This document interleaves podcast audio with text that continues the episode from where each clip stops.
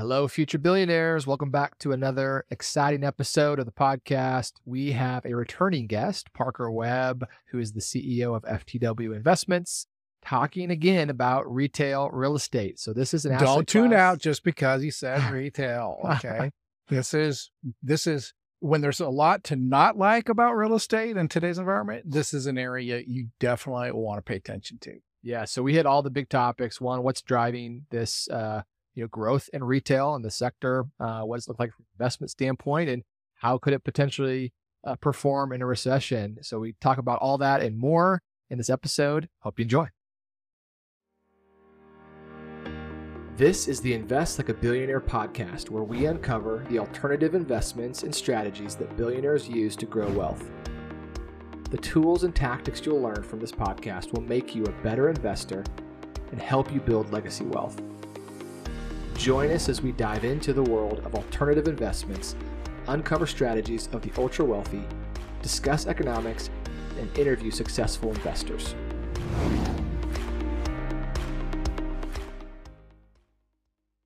Looking for passive investments done for you?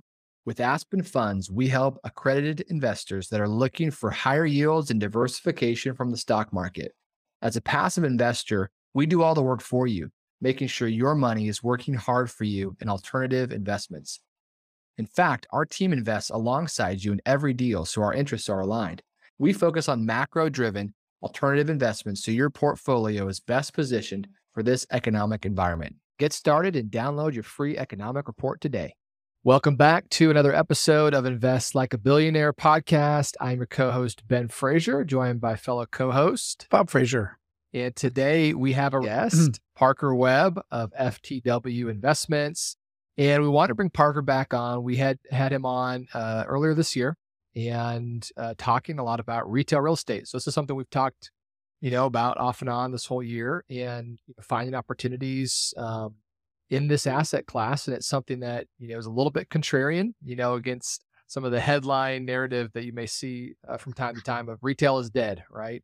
Um, but uh, the the data is contrary to that, Yeah. and uh, so we want to bring you back on because this is something we're still paying attention to. We're still tracking. Um, you're obviously, you know, in the nitty gritty of this asset class, finding the deals, underwriting them all the time. This is your background, right? And we Mhm. want to bring you back on. Just one to kind of share again what's going on in retail. You know, why why is it still a good place to be looking uh, relative to other asset classes? And they're really looking at, you know, with potential recession looming next year, how does this impact the asset class? So let's kind of start at the beginning for those that maybe didn't hear the first episode. You know, what makes retail real estate attractive right now? And maybe Yeah, before absolutely. we before he jumps in, you know, tell us your your background a little bit Yeah. because you're kind of you're kind of a retail expert. You've done quite a bit of retail.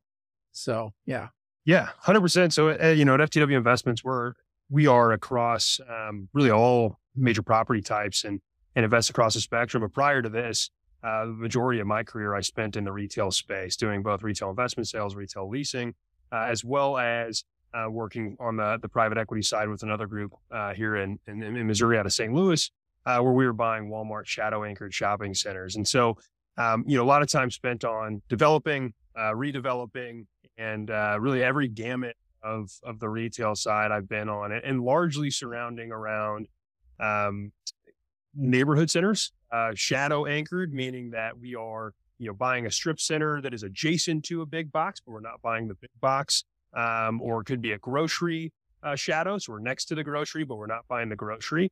Um, so a lot of experience across the board there. And I'll say though, those areas that uh, we just talked about are, really the areas you know have shown to be resilient throughout um, COVID, throughout you know prior recessions, um, and the areas that, you know we're interested in the retail space today are really kind of those same veins, right? So we're talking about unanchored neighborhood centers. We're talking about um, grocery anchored in some instances. We really like grocery shadow anchored. So grocery is going to drive traffic, drive people, but we don't have to pay for the grocery credit or pay for that cap rate. And, uh, and, and so the same. So a lot of what we're looking at again, neighborhood centers, strip centers, uh, and shadow anchored type So- of property. So the shadow the shadow anchor just to just to make it simplify here. So you know if you're if you're anchored by a grocery store, you're buying a grocery store with a strip mall. Your your cap rates are lower, meaning your returns are lower because you're paying for this grocery store. What you like is to buy next door to the grocery store. You're not paying the the low cap rates for the grocery store. You're you're getting a higher cap rate, higher returns, higher cash on cash returns. Um, without and you get the traffic of the grocery store without having to pay for the grocery store, correct? That's exactly right. Gotcha. So we don't have to pay for the grocery store, we don't have to pay for their credit, but their credit is still enhancing the property that's ultimately driving Exactly. traffic to what we're buying. So, so you mentioned this sort through COVID, which we kind of covered last time, and it's kind of a shocker, right? Um, and especially the stuff that we're looking at. I mean, obviously, you know, we're we're not talking when you think retail. Retail is a very big class, right? You're talking about, you know, it could be grocery stores, could be Walmart. You're talking about the the the, the shadow anchored or the neighborhood center. These are the very small little strip malls that have the nail salon, the dog groomer, the bar, the the you know, uh, you know that those kind of things, right? And and they- Hundred percent. and they did super well, right? Through. COVID. How did they do through the 2008 recession, 2008, 2009? So mainly this is where, you know, we've seen really over the last 20 years, when you look at the, the data across the board, your large regional malls, your power centers, those that are the large anchored, Right. those were the ones that were the worst affected. They got creamed, didn't they? Yeah. They got creamed. Those tenants were made by these large corporations just couldn't keep up with the e-commerce, couldn't keep up with some of the recessionary stuff. And ultimately at the end of the day, there's just a lot of competition in that space, right? But the stuff that we're talking about is the stuff that has done well, right? Liquor stores that are often in these neighborhood centers perform well regardless of whether or not we're in a recession or not. Those liquor stores still produce sales at a pretty high rate and frankly, often higher during a recession otherwise. and so yeah, and so what we've seen is that these are these are resilient places, right? It's like no matter how bad the economy's going, maybe uh-huh. you go a little bit longer between haircuts, or you're still getting haircuts. You're still going, you know, swinging through the liquor store. You're still having meetings at a coffee shop or a bar and all of those places. And so those are the places that that we really like, been resilient, have shown the data has shown that they are resilient.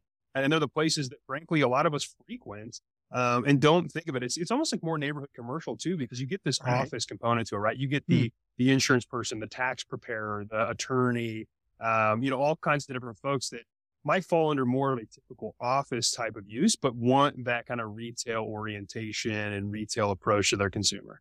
And this is hyper local, right? I mean, hyper local. This is stuff no one's going to drive further than maybe what, two miles or something, you know, to Correct, get their yeah. haircut or their, their liquor store. But there's a lot, that's the way you want to go. You want the six pack, you need to get your haircut. You're just going to go local. on the way home. Yep. and it's stuff that people do no matter what their their pocketbook is saying. Um, so hyper local, right? hyper local, hyper local. And what we've seen, so in the data, Mhm. what, we- what we've seen is like during the basically the onset of onset of COVID, when you know the stay at home order uh, impacted everybody, regardless, right? I mean that was that was an impact. So what we saw was about a 17% drop in sales during that initial period when we had basically a full lockdown, right? Which has immediately rebounded, and we're now showing at a 13% peak, almost 14% peak, up above pre-COVID levels. and this is out of the this is neighborhood centers. Yes, that's correct. So so we did see them get impacted, but it really wasn't that deep. And now Right. it's You know, they- rebounded. yeah. Yeah. Exactly. They got impacted. I think it was largely around, you know, uh, it was people not being able to literally, literally not being able to leave their houses. There was a government order Yeah. of it. happened. and as So- soon as that was lifted, people were able to shop and get- get back to business. So we're really the more we look at this, the more we really love the space, um, especially the the small neighborhood centers. We really love it, um, and it's kind of it's kind of anti. Uh, it's not obvious, I guess, right? I mean, and the cap rates are high, meaning your cash on cash returns are high. These things cash flow like crazy, and as Mhm. opposed to a lot of real estate right now. You know, for example, multifamily is you know kind of the uh, like the gold standard for commercial real estate because everyone needs a place to live. But the, but on the other hand, the cap rates have just been driven to the floor. They're super expensive, makes places Mhm. super expensive, and cash flow is super low. And we're still seeing right now cap rates below debt rates. So me, which means leverage is a negative thing. You you you know. And so who wants to buy that stuff right now? You know, you still have the recession risk, but boy, is it pricey. On the other hand, I mean, you look in the the spectrum of real estate, we love the retail. It's still easy to be bullish on because the cap rates, I mean, we're seeing cap rates eight, nine percent cap rates, meaning cash on cash returns, eight to nine percent. That's nuts. That's Mhm. nuts. I mean, that's you know, that's a great return.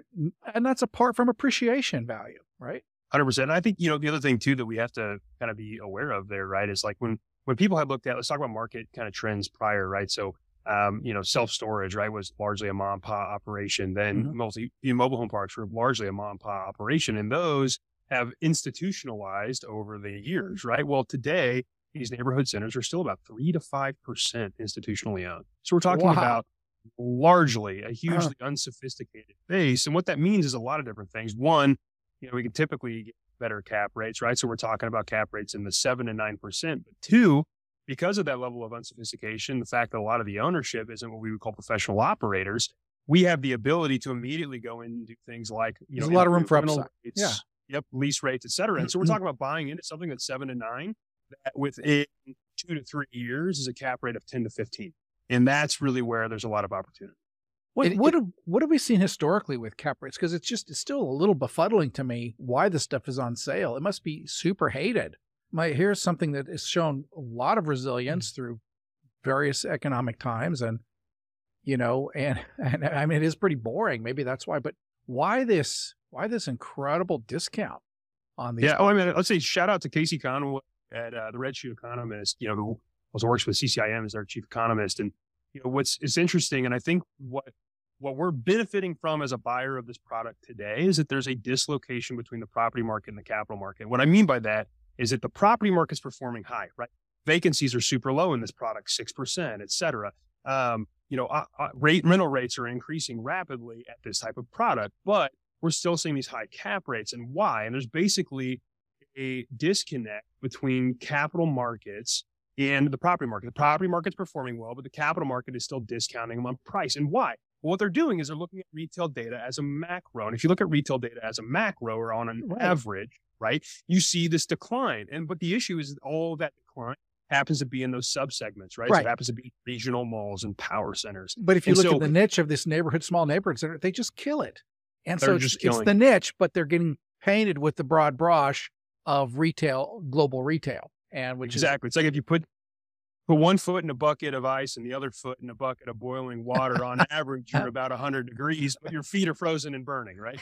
So, I mean, uh. to add to that too, you look at kind of this this meta narrative of you know re- brick and mortar retail is dead because of e-commerce, and that that's been the trend for the past 15, 20 years, right? As e-commerce has been the biggest growth on the whole of the retail sector.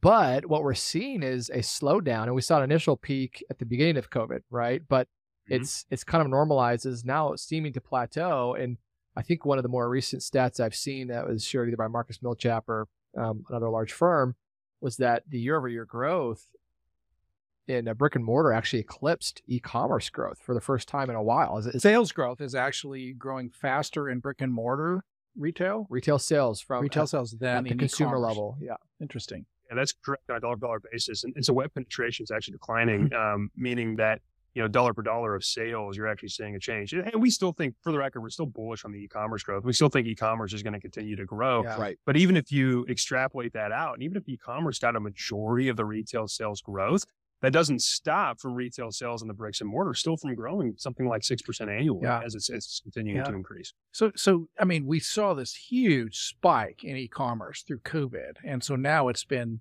it's been going down. Um, but that's really, if you look at the long trend, it's up. So it really depends on what I'd like to see the data. It really depends what time frame you look at. I mean, e-commerce is not dead, uh, but it's certainly retrenching back. It's normalizing back to historical mm. patterns. But let's right. let's talk about the e-commerce risk of these neighborhood centers because that's the other thing I love about it. I mean, you're not going to send your dog to get groomed in Amazon, right? right. And and you're you're you know you're not going to buy your six pack at Amazon generally. I mean, you know, we're not seeing that. You're not going to get your nails done at Amazon there's just not a lot of risk. There's a lot of things that can't be e-commerce, right? You can't get your hair cut at Amazon. I mean, they're probably trying to right. figure out a way to do that. But, exactly. You know, uh, you know, there's it just those things don't happen. So there's a lot of these hyper local services that are just going to be done by human beings forever, and there's no e-commerce risk there. And the e-commerce risk that that there there there is has already been done. So it's kind mm-hmm. of post risk. You know, am I missing something? No, I think you're spot on. I think where we're, I think the level of disruption that we're going to see from e-commerce on a go forward basis is minimal compared to what it was, right? Yeah. Um, it's easy to get on and, and, buy something online that you're, you know, a book or something like that that you don't need to go to a physical store for, but you can't get a haircut online. You can't get your dog groom online. You can't, you know, yeah, you can't get your liquor online. All there's some apps that do that, but often those apps that are doing that, someone's driving to a neighborhood center right. and that liquor and right? So, you know, it, it's it's still I think fairly resilient to a lot of that. I think you know, and even where you're seeing the changes happen, it's what's been interesting is even the power centers and such have have benefited from you know this kind of resurgence of the brick and mortar. What we're seeing is people want to, myself included, because I'm six foot three, 250 pounds, and I try on six different kinds of clothes to figure out what fits me. Right? I don't want to order that stuff online. I want to walk into a store and figure it out. I want to. I'm a size 13 shoe, but sometimes that's a size 12 or 14 depending on the manufacturer. Right? And so we're seeing a lot of that happen where a lot of people are wanting to actually go into a physical location and try that stuff on. So I think retail as a whole is going to continue to grow in person. And I think the other big piece that we're seeing is a lot of this omni-channel stuff that we're seeing is that the retailers need a physical location for returns more than anything else because that customer service and that return pro- program is a huge component of their entire logistics atmosphere. So while we're still focused on the neighborhood centers and that's the stuff that we like because it is the most e-commerce resistant, I think even those disrupted by e-commerce are going to see more of a resurgence of sales and activity in their physical locations. Well, I think it's a great case in point. You know, Amazon, the biggest e-commerce retailer, bought Whole Foods, a brick and mortar mm-hmm. grocery, right? And that was a key part of their strategy to kind of to have this omni-channel, this hybrid approach, which we're seeing a lot of other bigger e-commerce and you know brick and mortar that are kind of having this this hybrid, right? Where you want to have yep. a brick and mortar presence because you still need that for a lot of things like logistics, like you're saying, but now optimizing to the e-commerce as well. And and that's kind of almost been like a reversion back to the mean of you know the yep. the it seems like the sweet spot is, is somewhere in that hybrid. But Warby Parker is an example of that as well, right? So okay. they were originally full online retailer, and they now have 178 locations, right? And they said, no, we're an online business. Okay. Well, brand presence and logistics, and we're losing money on not being able to do eye exams. For all those reasons, they said we got open source. Yeah, it's it's yeah. So talk about right now. Where are we? Um, where are we at? You know, as we're kind of as we're having this conversation. It's you know beginning of December, um, going into 2023, and a lot of recession fears, a lot of uh, turbulence in the markets. You know, stock markets down 25 percent, and a lot of fear that hey, you know, we have high inflation. You know, Fed's having high interest rates. Um, we're seeing maybe some potential slowdown in the economy. How, how does retail fare through that, right? We obviously saw a you know, a recent recession uh, through COVID, but that was pretty unique. Um, you know, but so uh, what's kind of your perspective? What's your thesis on, on why why does retail, you know, make sense even in a potential recession scenario? Yeah, I think you know again it comes to what it is, right? The the service that they're providing more than anything, right? So we're talking about, and we've seen this, right? So the the sales really across neighborhood retail, if you kind of look at the sales, maybe you lose some on some amenities, but liquor might pick up, et cetera. And so sales across the board on neighborhood centers, while we would expect them to be impacted if people have less walking around money, the things that we're talking about are things that they're going to have to do, right? They're going to have to go file their taxes. None of us want to, we all got to go do it, right? So these places are still going to get, you know, a clientele to walk through and file their taxes. They're still going to come through and, and, you know, buy, you know, their you know, I like to say that we drink when we're happy and we drink when we're sad, and usually we're one of those two things. And so we, uh, you know, liquor stores continue to have have that going. Your your salons and such, right? It's like we're all, you know, maybe we let our hair grow a little bit out in COVID, but we're all getting haircuts, right? And even when the market declines, again, maybe we're every six weeks instead of every four weeks, but we're still going to go. We're still going to get haircuts. We still have business conduct. We still have to go be members of society. And so there's certain things that we just have to do. So what we're seeing across the board actually is a lot of activity amongst tenants in the retail space. And so retailers are actually expanding pretty rapidly, and we're seeing a lot fewer uh, retractions on square footages and foot, foot plates. Uh, we're seeing a lot of expansions in terms of both the floor plate as well as new store locations. Uh, in the in the first time in a long time, actually since about 1994, we're seeing more stores open than closed. Um, and so we're seeing a lot of activity despite the coming you know, potential headwinds if there is a recession that we're expecting, right? Despite that, we're seeing folks be more bullish on expanding this piece of their entire distribution network, uh, this piece of their company, and making sure that they're get, being front of mind.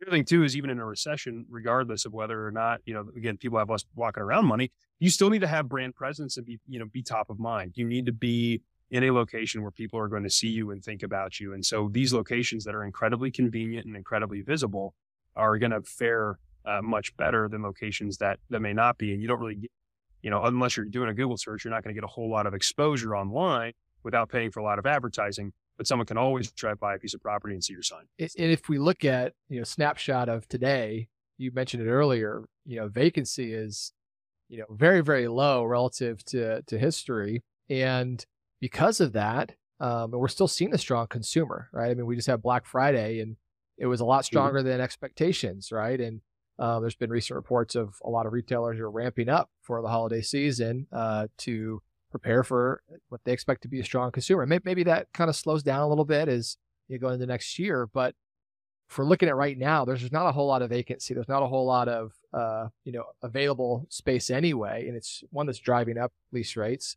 But it's also a, you know a good place to be going into a recession where there isn't going to be already a lot of vacancy out there. Is that accurate? Yeah, it absolutely is. I mean, you think about it just from the, demand standpoint, right? So, um, you know, the couple things that we like to look at, right, to to see how the demand for space is, is obviously occupancy or vacancy. We want to look at rental growth. We're going to look at sales growth, whatever. But rental rates, as an example, if you look across retail uh, in Kansas City, so um, neighborhood centers were about 6% according to CoStar and are projected actually from CoStar's methodology. They're projected to have the highest percent year over year rental growth of any of the subcategory of retail, right? So we're seeing this neighborhood you know, centers. Neighborhood centers. Neighborhood centers in Kansas retail. City or all neighborhood centers? All neighborhood centers. Wow. You know, Kansas City, Kansas City projected about four or five and four and a half, five percent. Neighborhood centers globe or nation, nationwide about six percent and the highest amongst the year the year forward forecasts and six percent rent growth is what they're mm-hmm. expecting. Mm-hmm. Wow, that's correct. You, you know, you know, getting back to whether this, you know, how bad is recession going to affect these, and and I think it's, I mean, intuitively, you know, you just know people are going to keep buying their six pack, they're going to keep getting their haircut, but really the killer, the killer thing that you got to think about here is is price. Price is mm-hmm. king when it comes to making money. If you want to make money, it matters how much you pay, mm-hmm. right? For, for getting in. And when you have a cap rate at, let's just say 8%, that means cash on cash, it's yielding 8%. That is a very low priced asset relative to the income it's producing. And, you know, it's just hard to imagine. The only way you lose money if cap rates go up from there. And it's, a, that's inconceivable. You know, mm-hmm. I mean, you know, eh, eh, eh, so it just well, seems like well, price even, is the killer here. It's just so attractive because they're just so darn cheap. What I, I think so interesting too, when you're comparing this to, you know, the big boom and say value add multifamily, you know, deep, deep value add or repositioning, right? Where it's, you know, no, no cash flow or negative cash flow for a period of time. Um, you know, and there's certain times when that risk makes sense, but you're taking a pretty big risk when you're not having cash flow and right. you go into recession versus having Absolutely. very strong cash flow. And when you have that strong cash flow, you have that low basis, your your break even occupancy, you know, number goes way down. Right. Right. So you can sustain actually a pretty high occupancy and still cash flow. And, you know, cash flow is king, even if values go down a little bit in the near term because, you know, demand from an investment standpoint, it, eh, you know, even decreases further, you still got cash coming in. right. right. Now you're right. cash flowing at 15% like you're saying. So it's um, you know, it, it, creates a lot of margin and it creates a lot of flexibility when you have when you have that that cash. Yeah, and I also say when it comes to price, right? Another piece that we always like to consider is mm-hmm. replacement right. cost, right? For us, it's a huge factor. What would it cost to rebuild this thing, right? Because if you can get it for a great basis, you know, especially vis-a-vis, you know, whatever the replacement cost is, then it's much more difficult for people to come in and compete with you in a particular submarket. Totally. I mean, That's we're, right. We're talking about buying things, you know, between say 80 to 140 dollars a foot that would cost 200 to 300 dollars a wow. foot yeah and it, it's it really is a no-brainer i mean you know to back up the truck on these things you know and and to your to your point cash flow too the, the big problem in recession is you know look if you build your entire life around surviving a recession you're going to be poor okay you, you got to plan on growth right so, but you've got to be bulletproof enough that if a recession comes, you can weather it, right? And, you know, to me, the big macroeconomic 800 pound gorilla is inflation. And. Mm-hmm. inflation is going to continue to raise those rents, and that's going to continue to raise the value of that property. You just have to be able to ride the wave long enough and not not get blown out because you can't service your debt. That's when people get cream. Is when you overpay, you don't have cash flow, you can't service the debt, and the bank ends up taking the property. As long as you can hold on to the property, you can ride the inflation wave, and you just got to not be shaken out. And you you know, so I think investors make a mistake if they're building their entire portfolio around this idea. Let me you know, let me let me think about let me build an entire portfolio around a recession. It's like no, let's we don't know what's going to happen. You know how deep and, and or how shallow it might be. We just don't know. What we need to do is build a great portfolio at a good Right. price that has a lot of growth and that can weather a recession. That's absolutely right. I mean, when it comes to anybody's individual portfolio, I mean, this is not financial advice, right? But uh, you know, it comes down to a an allocation scheme decision, right? And so, you know, there's certain property types or strategies that in a great time might make 15 to 20 percent return, but in a bad time might lose 15 to 20 percent. And there are others in a bad time might make eight percent, time might make 18 percent. So, you know, you got to look at it from a risk adjusted basis. My downside's eight, my upside's 18. You know, versus my upside's 20, my downside's negative 20 There you go. you know, there's a lot there. And so there, there might be parts of your portfolio where you want to allocate towards something that's going to be a little bit riskier to try to drive some additional yield in your overall portfolio. But you want to make sure that you're doing the right blocking and tackling and filling your property with assets that are going to be able to be resilient and provide cash flow throughout the period that maybe some of your other portfolio properties are struggling. Yeah, perfect. You know, I want to go back to a point you made earlier about, you know, the property, uh, the property prior property values versus the property market versus the capital market. And there's a huge inefficiency here, right? And this is this is what what creates opportunity, right? Right. You know, Warren Buffett said if markets were efficient, I would be broke, right? Mm-hmm. Markets are not efficient. And so anytime there is efficient inefficiencies, that's when you make money. And so what's happening? So these neighborhood centers, they're small, right? Most of these things are, you know, should I say, you know, sub five million, you know, and even, you know, three million dollars. So these are super tiny. So the if you've got a REIT, you've got a billion dollars to deploy, you've got to buy a thousand of these just to just to, you know, you know, impact the bottom line slightly. it's a whole lot easier to buy, you know, a hundred million dollar apartment complex, class A or whatever, right? And to get those. So so this is not this is an asset that is too small for for for the large the big players, but it's perfect for the smaller investors, right? And and I think it's I mean it's a great consolidation play to be honest. So just like mobile home parks, same thing.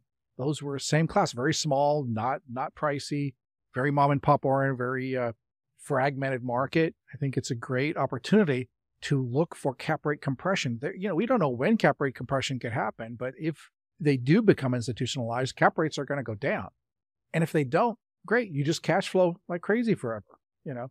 Um, so it seems like a great investment to play this inefficiency, of the capital markets. So we all, we all know anybody who's tried to borrow money, right? It's easy, it's easy to borrow $10 million.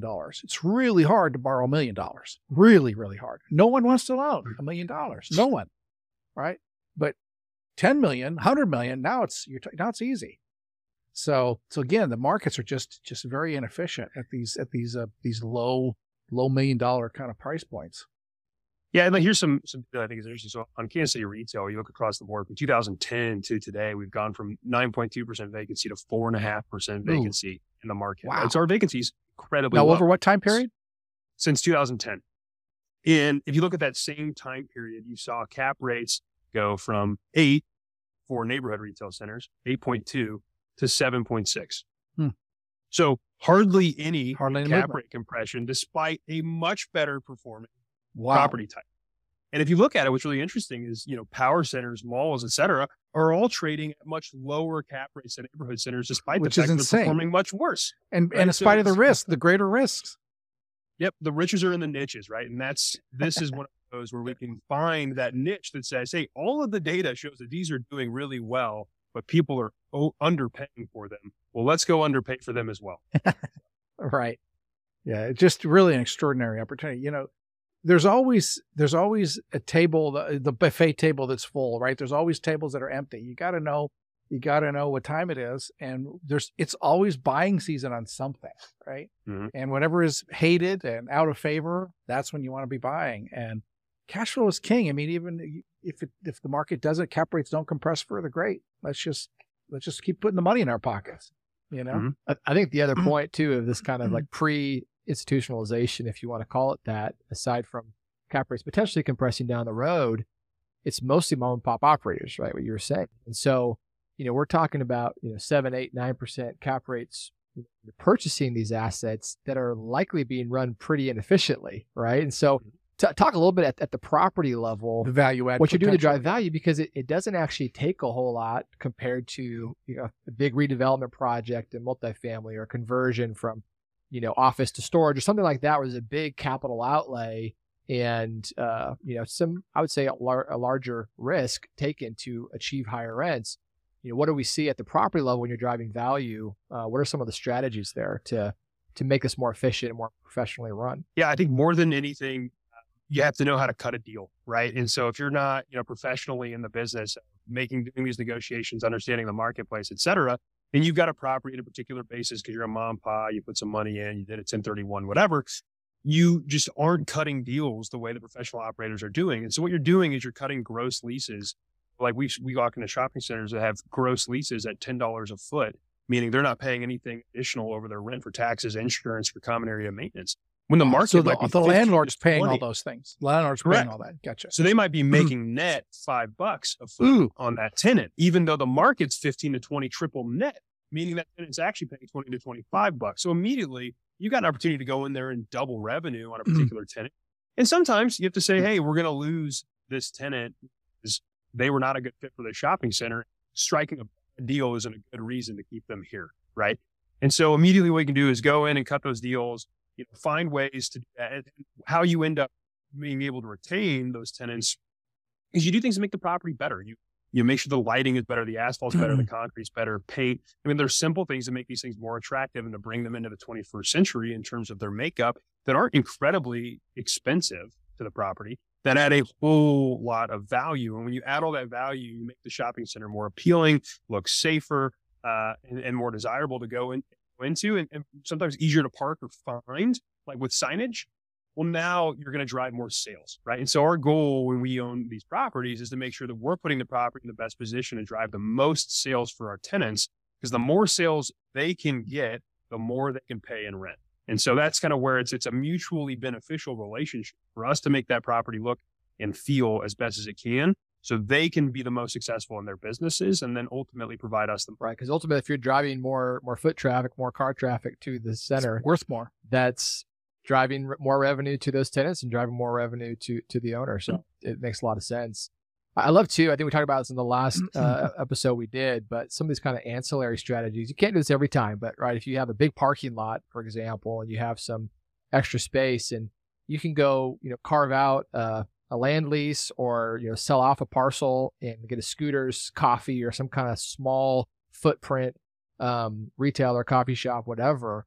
I mean you've done this before on a, on a project right? And you basically you know sold off this piece of land uh, to uh, another tenant and they, they built um, kind of a freestanding building and you pretty much were able to recapitalize all the equity in the deal just from selling off that piece right? I mean, talk a little bit oh. about some of these kind of unique strategies when you're looking for opportunity and, and, driving more value. Obviously, there's the easy ones, the rent and the, you know, making sure that you're getting collections on that stuff on the tax insurance cam.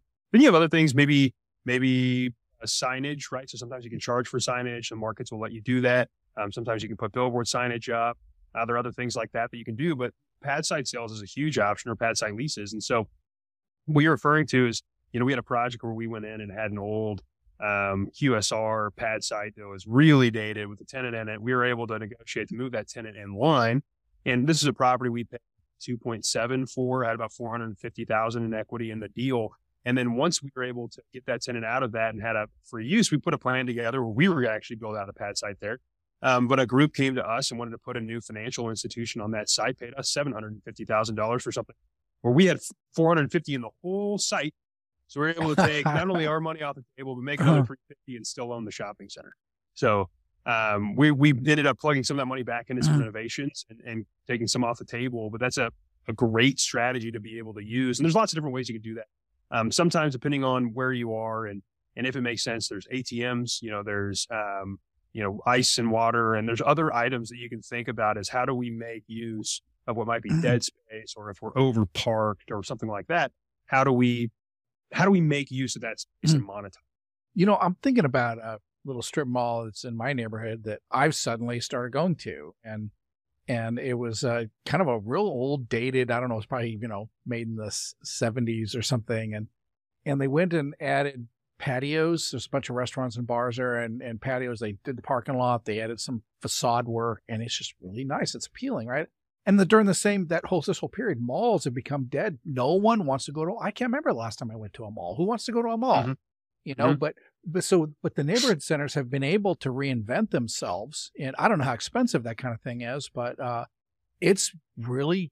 I mean, it's just packed now uh, with these, mm-hmm. you know, nice kind of, you know, uh, you know, I guess hip little restaurants and you know outdoor seating that's just very appealing. Um, you know, t- just talk about that and the kind of the consumer trends and and are we seeing, you know, these kind of things, you know, neighborhood centers just gain appeal relative to some of the old form factors? Yeah. I mean, one of one of the biggest things that we're seeing is, you know, there's obviously a trend towards renovation. I mean, a lot of these strip mm. centers were built a long time ago. As I mentioned, when we're talking about buying something for 80 to 140 bucks a foot, vis-a-vis is costing 200 something plus to build these things. We're not seeing new building. I mean, we're just not. There's almost no new construction of retail today. It's, it's far cheaper to find something that's defunct and redevelop that site than it is to do something. So we're seeing improving supply, or, or, you know, or right. So we either see declining or almost no increases in supply. We're seeing improving occupancies down, you know, from nine to four and a half percent, right?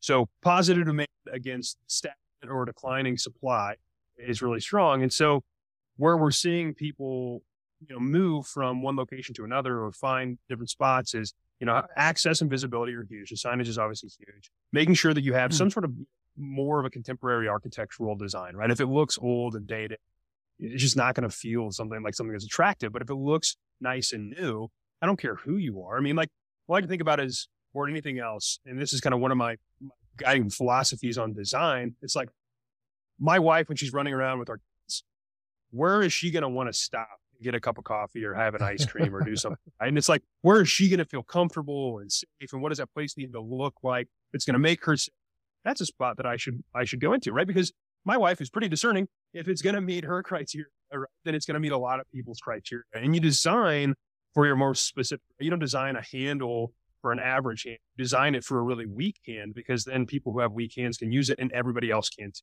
And the same thing here. We design for who's going to be our most, you know, discerning clientele, and how do we make sure this is a place that they're going to come by making sure that it's well lit, mm-hmm. safe, that it's clean, um, and that it's easy to get in and out.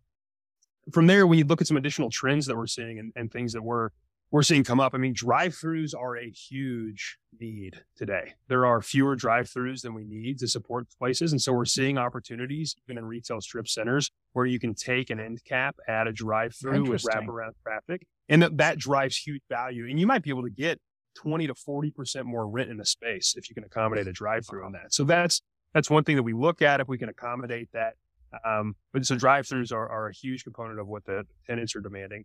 And then I'd say as well, I mean, your average tenant is looking for something that's, you know, I would say probably for these shopping centers, two to 4,000 square feet on average is what we're talking about. And so one of the ways that we're able to drive value and make spaces easier is if we have spaces that are 500 square feet, 900 square feet, 1200 square feet, you know, or they're 10,000 square feet you got to find ways to make spaces meet the consumer demand. So we can demise those spaces, we can blow out demising walls, et cetera, to make spaces easier. Um, no matter who you are or what you're doing, we find that it's really difficult for people to see what something's going to look like when it's done. So if you can go in there and spend a little bit of that time, energy, effort, and capital to get the end result, you know, you know this group's wanting 2,000 feet. You have two 1,000 square foot spaces next to each other. Blow out the wall so they can see it. You know, put put even a white coat of paint on the wall so they can see what it looks like open and drop some lighting in there to show it. You have to think about kind of merchandising the space like a retailer does to its clientele. We have to merchandise space to the retailer to make sure that, that space is appealing to them and easy for them to to want to be there. Parker, thanks so much for uh, coming on again and sharing these insights. Uh, definitely something we wanted to kind of let our listeners hear again and just uh, talk talk through what uh, this asset yeah, class is looking appreciate all the Just insights. Love the love the space. Love the idea when when there's a lot of areas of, re, uh, of real estate that I'm not excited about. This one just continues to say, "Buy me." Mm-hmm. Absolutely, we agree. awesome. Well, thanks so much, Parker. you guys. Thank you very much.